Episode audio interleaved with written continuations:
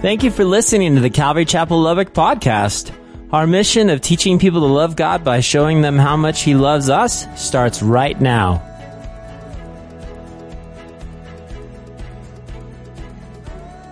Church, this week I read a story that I found very interesting. It's a story of a small boy. Maybe you can relate. He was consistently late coming home from school. Every day, every day, every day. So his parents warned him one day that he needed to be home on time that afternoon. No ands, ifs, or buts. You need to be here. But nevertheless, he arrived actually later than he was supposed to, than he had ever before. And so his mom met, meets him at the door, and she said nothing. At dinner that night, the boy looked at his plate, and there was just a slice of bread and a glass of water. He didn't quite understand. He looked at his father's full plate, trying to get his father's attention. He looked at his father, but his father remained silent. The little boy, understanding what had happened, he'd messed up and he messed up and he messed up, but he stood there and he was just crushed. He was crushed. I, and the father waited until the full impact to sink in, and then quietly he took the boy's plate and placed it in front of himself. He took his own plate of meat and potatoes and he placed it in front of the boy and he smiled at his son. When the boy grew to be a man, the story goes, he said, quote, All my life I've known what God is like by what my father did that night, end quote. I think about this story and I think that's exactly what Jesus did. My mess ups, my constantly being late, my disobedience, and I think, I think when you hear the gospel, you hear a story like this, you're like, yeah, I, I, I think I can feel the weight of that. And I know some people are thinking, Ben, I'm not sure what this what this story has to do with, with John this morning. I'm, I'm not really sure, but listen, I, I believe it really illustrates the significance of the death and burial of Jesus. You see, in two weeks, we'll talk about the resurrection and all that it means to us and, and, and the power that we have with the resurrection. But what is the significance of the death? For we discovered, guys, last week, the burial of Jesus and really how it affected two men. Of course, it was Joseph of Arimathea and Nicodemus. But today, I want to focus on and I want to learn the significance of, of what it means to our lives. It's one thing for us to go, yeah, Joseph, right? He was he was the disciple, but he was all afraid and he was scared. I'm not scared of anybody. Or we'll think Nicodemus, and Nicodemus has this. But but, but what about us? What about us in, in, in 2019? What about us with all our problems, with all our issues, with everything that's going on out there? How does the how does the death burial? Because here's what we do, guys. Here's what we do. We come we come into the Word of God and we, we'll hear the same story every Easter, every Easter, death, burial, resurrection, and sometimes we just get dull to it. Yeah, amen. Praise God. And we go on our way, but it doesn't impact us anymore. It doesn't impact us anymore. Today we're going to learn the significance for our lives as Jesus is buried and he's going to be waiting his glorious resurrection. Now, now listen closely, okay?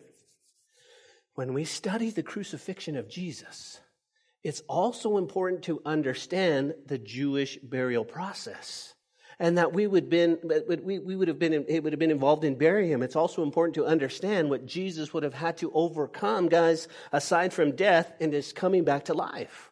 So what we want to do is we want to go back a moment. I want you to feel the weight of all that's happening. Well, Ben, you keep mentioning it. I want you to feel the weight of it, okay? And you go, okay, okay, I'm with you. I got my seatbelt on. Here we go. Remember that Jesus, guys, think about this, had just died this excruciating, painful death on a Roman cross. Now, right before that, I think about that. Right before he died, Jesus, guys, was scourged, if you will. He was whipped to about an inch of his life. They took a Roman cat of nine tails, they tied him to a post, and they beat my Jesus till there was nothing left. His flesh was shredded. It was ripped to shreds. It was pulling muscle in and, and, and all of that coming off. And if that wasn't enough, he lived. He lived. And so they put a robe on him. They brought him out. Pilate brings him out of the praetorium. And what happens, guys? Do you remember? They come out of the praetorium, and, and Pilate pronounces him not guilty. That should have been it. That should have been it. Both Mary should have taken him home, bandaged up the wounds, and, and Jesus would have continued in ministry, but that's not enough. What does the crowd do? The crowd yells, Crucify him! Crucify him! Think about it today. It's kill him! Kill him! Kill him! Kill him. And from there, guys, if you recall, he carried a wooden crossbeam to the place where he would be executed. Think about this. Oftentimes, we'll wear a cross, right? Signal, signifying our religious beliefs. And we, we, we have a cross, and there's pretty crosses out there. Some are gold, some are silver. But a lot of people say, well, what would be the equivalent today? And so, well, it would be the electric chair. I don't think so. I don't think so. Because the Romans designed that cross for you to be on it and die a painful, excruciating death over a, a, a length of time. It could be a day or two. With an, with, with, a, with an electric chair, done. With a lethal injection, it would be, I don't know what it would be to compare what Jesus went through. And then keep this in mind, guys. Write this down somewhere. The way Jesus died. You go, what do you mean? Guys, he died of a broken heart a literal broken heart. For you see, they would take both arms and they would stretch them as far apart as they could. And then, listen, they would nail the wrists. You go, I thought, I, have seen pictures of the hand. They wouldn't nail the hands, guys, because there was no bone to, to keep the flesh in place. And so if they nailed the hands, it would just rip right off. It would just go right through here as he tried to pull. So was the wrists. They got it right in there. And to make executions take longer, the Romans nailed a small platform to the foot of the cross where the criminal's feet were nailed. This would allow the victim to push upwards enough to get a breath of air for one reason and one reason only to starve off suffocation. So now you got him stretched out, okay? Why is it important to stretch? Because of his arms, then he could kind of pull up, but it's stretched, it's hard to pull up. And that's the only way he wouldn't die is if he pushed with all of his might took a breath, and then slumped back down. And you're just going, wow, wow. The nail driven in his feet was for a purpose to keep him from moving. He would pull up to get air, and when he pulled up to get air, guess what was happening on the inside? His lungs and his heart began to fill with blood and water. Okay, slowly. Every a little bit would go in, a little bit would go in. And from 9 a.m. to 3 p.m., Jesus would hang on a cross. This final crushing would be around 3 p.m. Guess what happened? Around 3 p.m., we remember the world. Here's the thing, guys. If, if we recall, the whole world went dark, right? There was a huge earthquake. We know the temple veil tore in two from top to bottom, but do you realize that the graves were opened and people were resurrected at that point? We forget to say that. Now, I want you to picture this, okay? Because in our day and age, we think of graves as one, one, one, one, and it's a graveyard, and, and we think they opened up and people come out of the graves. They were in, actually in caves. And the cave in the mountain like split in two. And you could see, and people were coming out. Could you imagine? Could you imagine? Not only is it dark, not only did you hear the temple veil, I mean, what? That's only the Holy of Holies. What are you talking about, the temple veil from top to bottom? No way. Wait, there's an earthquake. There's, whoa, whoa, whoa, whoa. We've never felt this. That's grandma. You know what I mean? Grandma's here. Wait, she died two years ago. What? Who is this Jesus? And that's all going on, guys, as, as he's dying. Now, to hasten the death of the prisoners, guess what they would do? They would often break their legs, right? Why? Why? Then, if their legs were broken, they had no strength to pull up, so they would suffocate just in minutes. Well, when they came to Jesus, they realized he had died. So what did they do? They took the spear and they stabbed him. Okay? I want you to know that Jesus was probably about two feet off the ground. It wasn't very high because they wanted to see what the crime was and all and so forth, and it was just real simple right here, right here. So they pierced his side, and blood and water. Why did blood and water flow? Because remember, when his heart exploded, both the water and the blood fell into his cavity. And Jesus died. See, John doesn't, John doesn't spend a whole lot of time giving us the details. He doesn't want to really focus in on that because it's, it's, it's painful to even hear, it's painful to write. Our Jesus didn't do anything wrong. We killed him. So now, so now the burial of Jesus. Okay, we know he's dead. And last week we learned in that first century, if you recall, guys, the practice of burying multiple bodies is common in a common tomb or a grave. And it was giving way to the practice of placing the body in a hewn out crypt or chiseled. You guys remember we talked about it, okay? Here's what we did. What we would do is we would take the body down, we would we would normally spend some time with spices, embalming it, putting in. But remember, it's the Sabbath day, so they got to hurry. You got to hurry. Three to six, take the body down, wrap it as best they could, and then put it in the tomb. Okay? Their plans were to come back on Sunday morning and finish preparing the body. They were not looking to Jesus to be resurrected. They were just going to come and go, man, we need to finish this because here's what they would do. When they rolled away the stone, when they rolled a stone on it, they would leave that body in for a whole year, a year plus, right? And about a year, they go, oh, time's up. They'd go open it up and they'd see the bones there because it had decomposed. And then they would take the bones and bury them somewhere else. That way they could use the, the tomb or the cave multiple times, the family and so forth. And so that's kind of what's, that's kind of what, you know, what's going on. Now, you might be thinking to yourself, okay, why, why the cave? Why a tomb? Wouldn't they, wouldn't they embalm Jesus like the Egyptians? I know the Egyptians bombed people, right? They, they had that. Well, the Jewish people, guys, don't embalm bodies of their dead. Okay? But they allow them to return to the earth. It may be for this reason that the Bible and the Jewish tradition holds that the dead are to be buried on the same day that they have died in order to be avoid to avoid defiling the land God has given them. So if you were Jewish and you died at 10 o'clock, you would be in the cave that day. They didn't waste time calling family and friends. They were not going, hey, guess what? It was done. Now, the reason why, and you can jot this down probably, is Deuteronomy chapter 21, 22 to 23. Let me go ahead and read it for you. Deuteronomy 21, 22 to 23. It says, If a man has committed a sin deserving of death, that wasn't Jesus. Who was that? That was us. He took our place. Okay, we had the bread and the water. Guess what? And he's put to death, and you hang him on a tree. His body shall not remain overnight on the tree, but you shall surely bury him that day, so that you do not defile the land which the Lord your God has given you as an inheritance. For he who is hanged on a tree is, a, is basically accursed of God. Now, number one, think about this the responsibility of properly burying the dead typically fell to the relatives. But by Jewish tradition, it was also considered a civic duty, and it was actually what responsibility was even observed for criminals, right? Because it was the, if, if if you had no relatives to do this, then it was like, oh, but this is this is our Jewish brother, and this is what the law prohibited. So let's take him down, and uh, we don't even know who he is, but let's do that. This is their mindset, okay?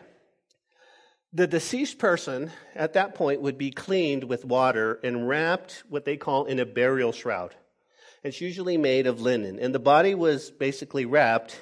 It wasn't uncommon to anoint it with aromatic herbs and spices. Could you imagine? Could you imagine what some of those some of those caves and burial sites smelled like if, if the tombs were open?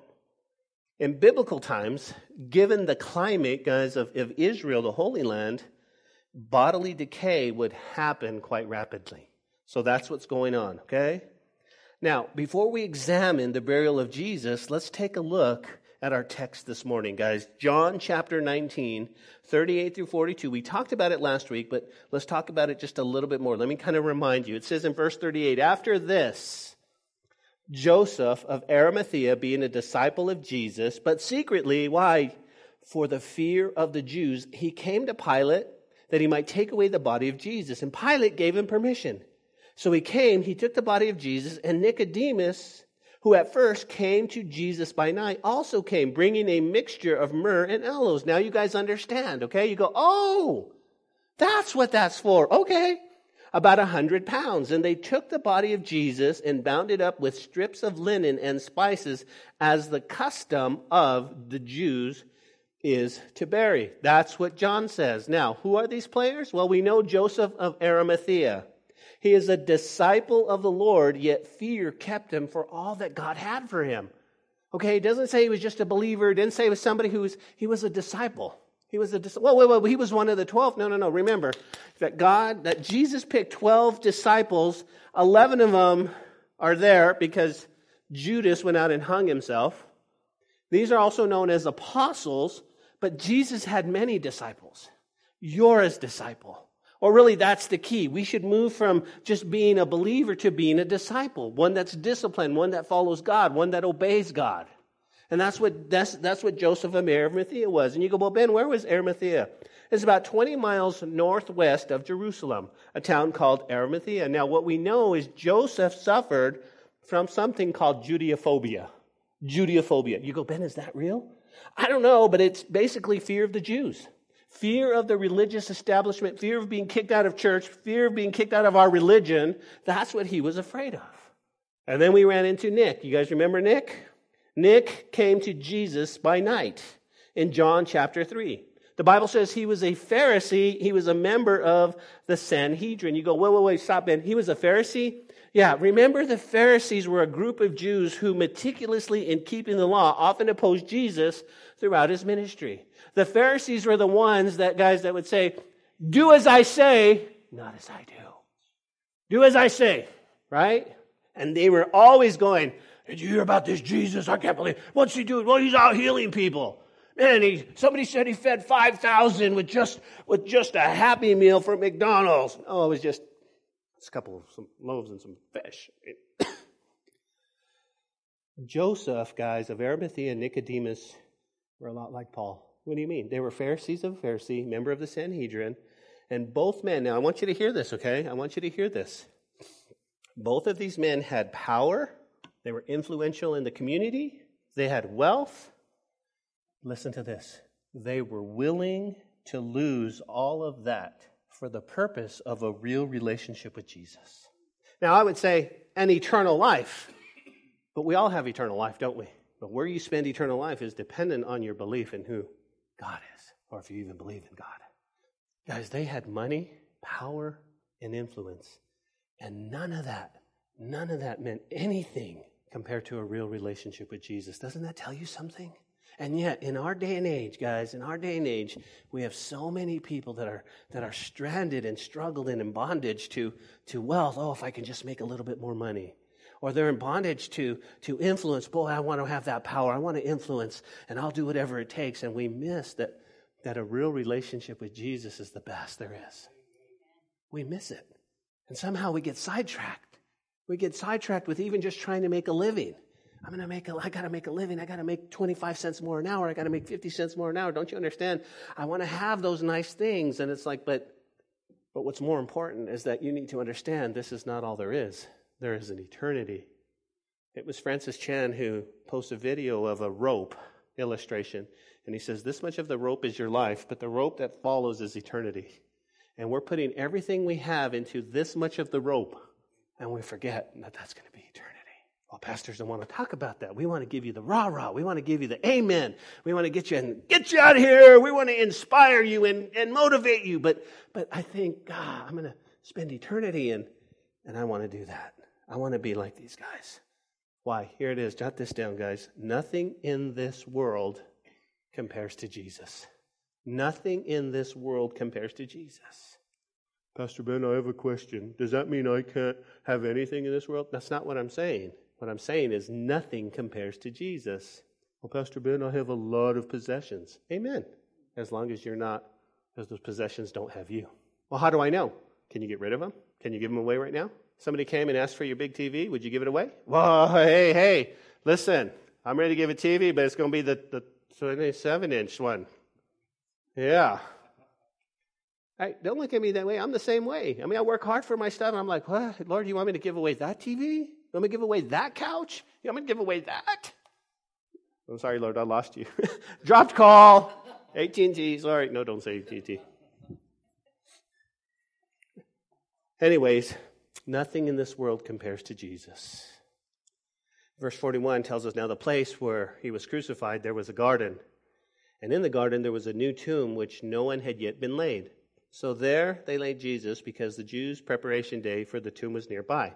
Makes sense, doesn't it, church? Why? Because it's time for the Passover. This is as close as, I mean, this, okay, Joseph, I've got a tomb. It's just right there. Okay, we've got to hurry. We've got to hurry. We can come back on Sunday morning. Once the Sabbath is over, we can come back and then we can finish. We can finish. But we know that it's a garden, right? It's a garden. And excavations indicate that this tomb was originally located in a garden and a large cistern and winepress was found nearby. And guess what? In order to have a garden, listen to me, you would need a large amount of water to water your garden. Right, Joe? That's what we were just talking about that. It was a garden and a vineyard, and, and you got to have that to have the kind of green grass that Joe has, to kind of have the onions that Joe has. I mean, have you ever been to a house? He's got a good garden, but he pays for the water. Don't you wish you had a cistern? And don't you wish that? But that's exactly what's going on. And guess what? When we were in Israel, I actually got to look down into the cistern. There was a garden. There was a garden. There was a garden. We know that Jesus' body was laid in there. We know that the garden would be located outside the city walls. And we know that a great stone would roll across this entrance. That's what John tells us. Boom. Okay, because now we jump into chapter 20, which is the resurrection, but we go, Ben, we're not going there. No, no. So, so let's say bye to John for a moment, and let's, let's see what Matthew says about that. So, so say goodbye to John for a second. Go to Matthew 27, and we're going to see his account and see if it's a little bit different, see if we can pick up a few things that are different. Picking it up in verse 57. Matthew 27, verse 57 says this Now, when evening had come, so right off the bat, we know it's late, okay? We know that it, the Sabbath starts at 6, it's getting late right? It's late, got to get on home, right? So there was a rich man, so we know that Joseph was rich from Arimathea, who himself also had become a disciple of Jesus. Don't you love that? You go, why? Two different accounts, but Matthew doesn't say that he was a disciple, but secretly afraid of the Jews. John says it. We have those friends, don't we? We have those friends that'll tell you, why did you have to write that? You know, I mean, if I'm Joseph and I'm in heaven, I'd be going, John, seriously? Did you have to say that? Matthew didn't say it. Matthew, come here. Why didn't you? I mean, come on, right? I was only scared for a minute, like just a minute. I was just, just, I just went through this weird thing and I was, but Matthew doesn't say that. He said he was rich. And it says that this man went to Pilate and asked for the body of Jesus. Then Pilate commanded the body to be given to him. And when Joseph had taken the body, he wrapped it in clean linen cloth and laid it in a new tomb which he had hewn out of the rock. And he rolled a large stone against the door of the tomb and departed. Now look at verse 61. And Mary Magdalene was there, and the other Mary sitting opposite of the tomb. Now, John doesn't tell us about Mary and Mary, but Matthew does. Now, the only thing that is different from John is that Matthew tells us that it was getting close to the Sabbath, which is the evening. And we also learned that Mary Magdalene, you guys remember her? She was the one who loved Jesus, okay? Seven demons were cast out of her, and she loved Jesus. Now, here's what I would say about Mary I want to be a Mary Magdalene. You go, what do you mean? She loved Jesus, and she wanted everybody else to love Jesus. That's our goal, okay? Can we do that? Can we go, man, listen, that's my goal. I want people to know, man, you're in love with Jesus. When you're in love with somebody, that's all you talk about. That's all you talk about. Oh, gee, oh, my Jesus, my, you should see what Jesus said to me. Oh, it's okay. But I want you to know Jesus. I want you to love him. That's Mary, okay? Mary Magdalene, that's one thing. But it also says, who? It also said there was another Mary, okay? We assume in context it was Mary, the mother of James and, and, and Joses back in verse 56. That's, that's kind of how I, I looked at it, and that's kind of how everybody pointed to that Mary. What are they? Well, they're waiting in front of the tomb. Now, Evidently, this means that they didn't help with the burial, but they did watch and pay careful attention as the work was being done and saw exactly how the body was laying in the tomb. Why? They had planned at a later time to visit the tomb. As proof of their love for Jesus, they had hoped to further apply the spices and the ointment that Joseph and Nicodemus has brought. I just love women. I love sisters in the church. Why? They are the get it done people. They really are. And, and, man, it's just like they're here and they're going, okay, we don't necessarily need to help because Jesus' body was heavy, but we're going to come back and we're going to make sure that was done properly. That was done properly. Man, thumbs up to you women who served like that. And you have the mindset, you know, because if it was up to us guys, I don't know what our houses would look like. No, you're going to leave it like that? Well, I thought that was fine. I don't. No, let's do it properly. Thank you, women, for doing that. Now, let's chat for just a moment, okay, about the burial. According to Matthew, Jesus laid in a new tomb. Looks like they put the spices on him and wrapped him in linen. Some commentators say swaddling clothes. Isn't that amazing? Because you remember when he was born? What was he wrapped in? Yeah. Yeah.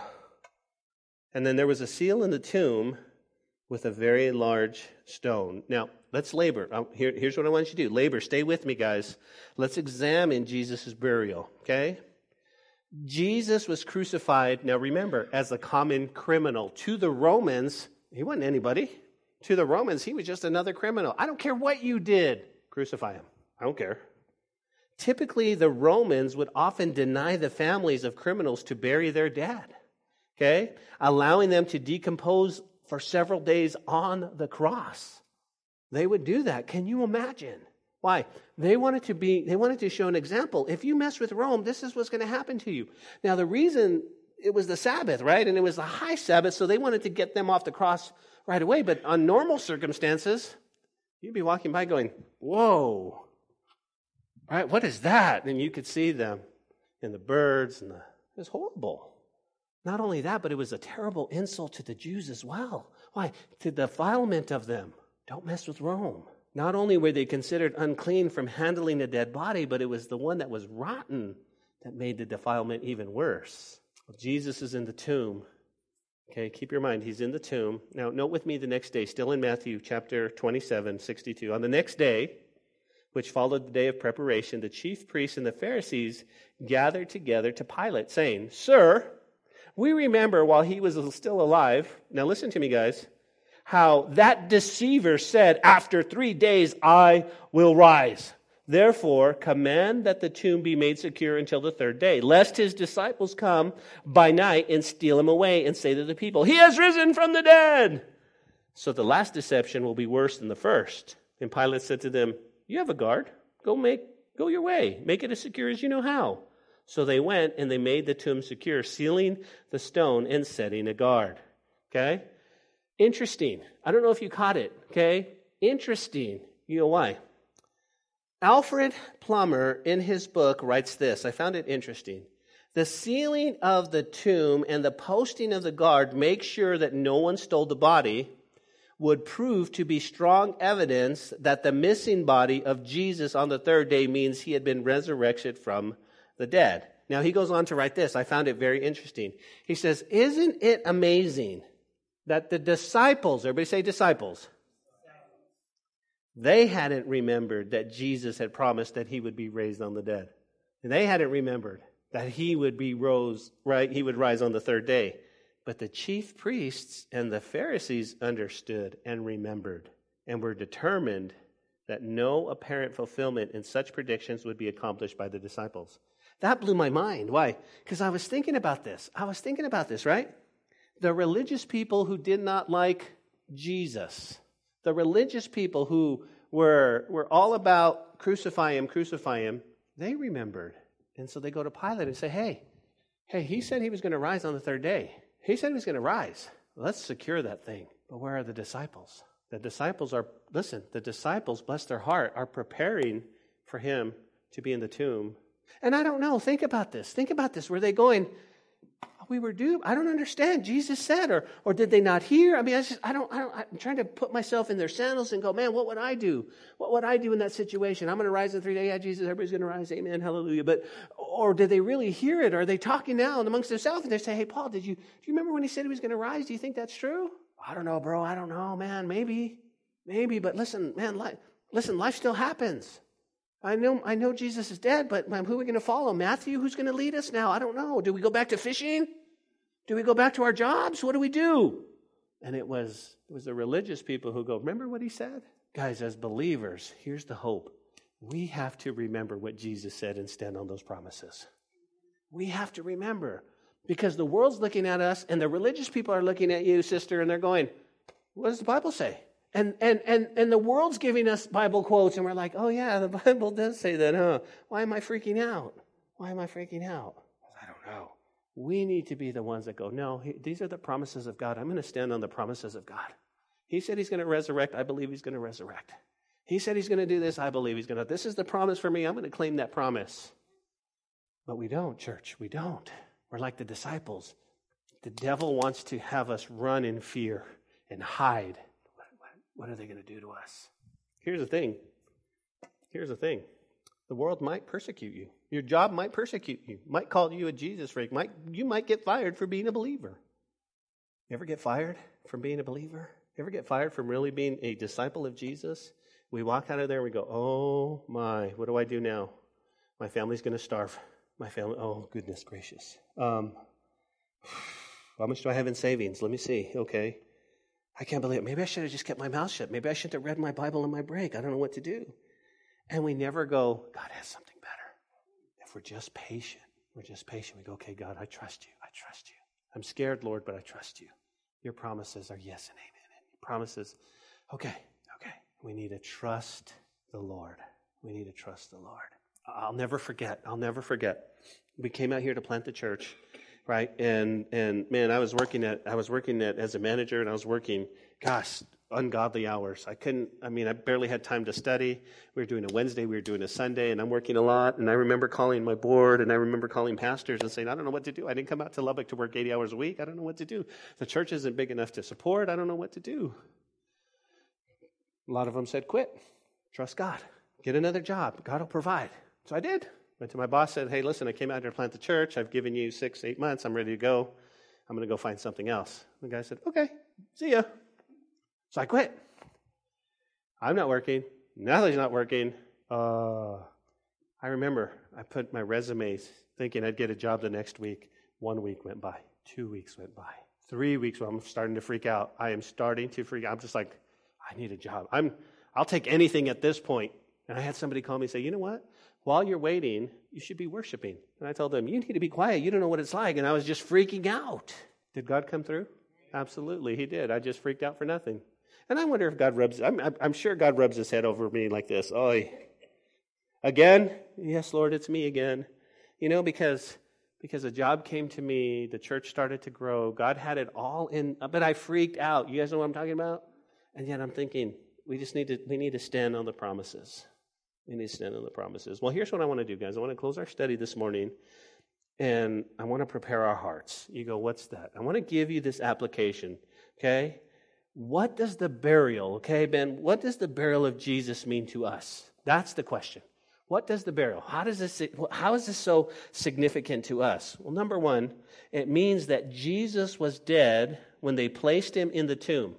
Contrary to theories that would explain away the resurrection. We need to understand that. Everybody knows he died, right? Jesus died. It wasn't he wasn't in a coma. He wasn't just pretending, let me see if I fall asleep right? He was dead. That's the one. That's that's so significant. But what's more? What about me, Ben? What about me? Let's talk significance. Number 1. Its significance is seen in the fact that Paul names it as one of the three facts of the gospel. 1 Corinthians chapter 15, moreover, brethren, I declare to you the good news which I preached to you, which you received, which you stand by which you are also saved, if you hold fast to the word which I preached to you, unless you believed in vain. What's that? For I did deliver to you, first of all, that which I received Jesus Christ died for our sins. Can I get an amen? And that he was buried and he arose again the third day according to the scriptures. So, what are the three components? That Jesus died for our sins, he was buried, and he rose again. Guys, can we relate to that or what? And you go, what do you mean? Guys, think about this. In our own born again conversion, as follow, followed by new life, we follow the same principle. Why? Well, first of all, we believe that Jesus died. We go, yes, we believe. We believe that Jesus came 2,000 years ago. We've walked where Jesus walked. Outside of his, of Peter's house in Capernaum the tour guide was going through and saying this and this and this pottery and this pottery, and I kind of backed up and, and I sat by a tree. There's a little bench under a tree, and I could see Peter's house like from here to the front door, and I wondered, I wonder if my Jesus sat under this tree as he prayed. And it was so impactful because I was like, He's I believe that. I believe. In my own born again experience, I believe. Do you believe? The second thing is in our in our own conversion, you need to understand the significance is, guys, you were buried with him. You were buried with him. You go, what does that mean? Guys, think about it. Your old life, your old life is in the grave. Don't let it haunt you. Don't let it come back. When you died, you buried with it, man. Listen, you're not going around and going, hey, let me dig up this old dude. Let's see what his life. It's not about. Once you go in the grave, that's it. Your old life is gone. And so many people struggle with what they didn't do or how they messed up. Or what, I mean, just like the little kid, man, hey, you did this, oh, and he keeps doing it. And Jesus said, no, no, no, you're a mess up. And we look at our plates, guys, and we go, it's just bread and water. And Jesus says, No, no, no, I have more for you. Watch. And he took our place. He took our place. If I could just encourage you this morning, that should be enough, guys, for the rest of the week to just smile and know, okay, God, I know life is hard. I know sometimes it could be a bummer. I know sometimes I could be stressed out. But the joy that I have in knowing that you took my place and that my past is gone. I'm not defined by my past. It's in the grave. It's in the grave. But then something else happens. You go, what's that? Like Jesus, we're raised, guys, we're raised to new life. We're raised to a new life. You'll be resurrected, if you will. Number two, Paul tells us that not only are we baptized into Christ's death, but that our baptism, we're also buried with him in baptism. We're going to talk about that next week, but let me just give you the scripture reference. Romans chapter 6, 3 and 4, Paul says, Or do you not know that as many of you were baptized in Christ Jesus were baptized into his death? Therefore, you were buried with him through baptism unto death. And just as Christ was raised from the dead by the glory of the Father, even so we should also walk in the newness of life. In the newness of life. As a matter of fact, the way he says it is that, guys, you were you're identified with Christ. You were baptized into his death. And if you were baptized into his death, you're going to rise to new life. And he says this to me and you. Listen, we should walk in the newness of life. In the newness of life. Last but not least, guys. You ready? The death and the burial, as well as this resurrection of Jesus, changes the faith, face of death for his people. Why? Because death is no longer a prison, but a passage into God's presence. Easter says you can put the truth in the grave, but it won't stay there. You can nail it to a cross, wrap it up in, in winding sheets, and shut it up in a tomb, but it will rise. Here's what I love about it. You want to know what the significance of the burial is, guys? Think about it. It changes the face of death forever. You no longer have to be afraid. You no longer have to. You can put. You can stake a claim on that man. You no longer are afraid of death. It changes. It changes. It changes. The death and the burial and the resurrection, guys, you ready? It gives my life meaning. It gives my lives meaning. Isn't that what we really want? So many people go, Why am I born? Why was I even put on this earth? Guys, the death, burial, and resurrection gives my life meaning and direction. And here's what I love. You ready? Ready? It gives us an opportunity to start over no matter what your circumstances are. Why is this so significant? Because we're not down. We're not out. We're just beginning. We're just beginning. I'm just like, wow. Found out yesterday, young man we've been praying for for the last three years finally came to know Christ. And like Jonah, he was running from God. He was running, he was running, he was running. And yesterday, God got him. And I said to this young man, All you're required to do is love Jesus. Don't worry about rules. Don't worry about anything. Just love Jesus. And I said, No matter what, listen to me. No matter what, we'll be together in heaven. In heaven. That was the best news of the day. Right now, my Jesus is in the grave, but he isn't going to stay there, is he? And you go, Well, Ben, why are you why are you giving me why are you telling me every week about the burial? Because because if I were to show you a diamond, a beautiful diamond, I'd want to put it behind a very dark black velvet piece of cloth so that the diamond sparkles. You guys know what I'm talking about? You go looking at you go looking for, for diamonds, they take this dark cloth, black velvet, and then they put the diamond, and what does that diamond do? Ooh, it sparkles, doesn't it? I want to paint this in a way so that the resurrection is that diamond, and you're like, I get it. I get it. I understand, Joseph. I understand Nicodemus. I understand what it means to me. Oh my goodness, it's changed my life. Next week, I understand baptism. And I'm looking forward to the resurrection. See, guys, it's more than just Easter. Oh, we got we have Easter baskets and we have brand new clothes and wonderful and somebody makes a great meal and we partake and we fellowship. All that is wonderful, but it's nothing compared to what it really means to us. It's that diamond it's that diamond. It's that diamond. Don't miss it. Don't miss it. Hey, do me a favor. If the message has touched your heart, find somebody. Say, hey, you got to come with me next week. You got to come with me. You got to come. I'll pick you up. Tell me you'll buy him breakfast. And then bring him to church first. Oh, we have to make one stop first and then come over here. Lord Jesus, thank you for today. Thank you for your great love. Thank you for the burial, Lord. Lord, I pray that, that you spoke to our hearts today and that we've made decisions to say, Lord, I trust you. I trust in your promises. I trust in who you are. We love you, Lord. It's in your name we pray. Amen.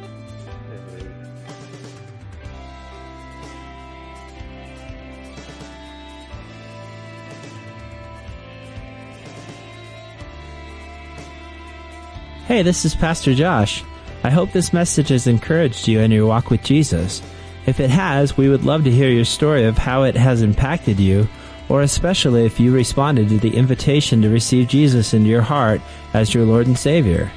To get in touch or to receive more information, please contact us by phone at 806 799 2227 or send an email to calvarylubbock at hotmail.com. Again, that phone number is 806 799 2227. Also, if you want to partner with us financially to take the gospel to West Texas and the world, please click on the donate button on calvarychapellubbock.org. Thanks for listening to the podcast. May God richly bless you.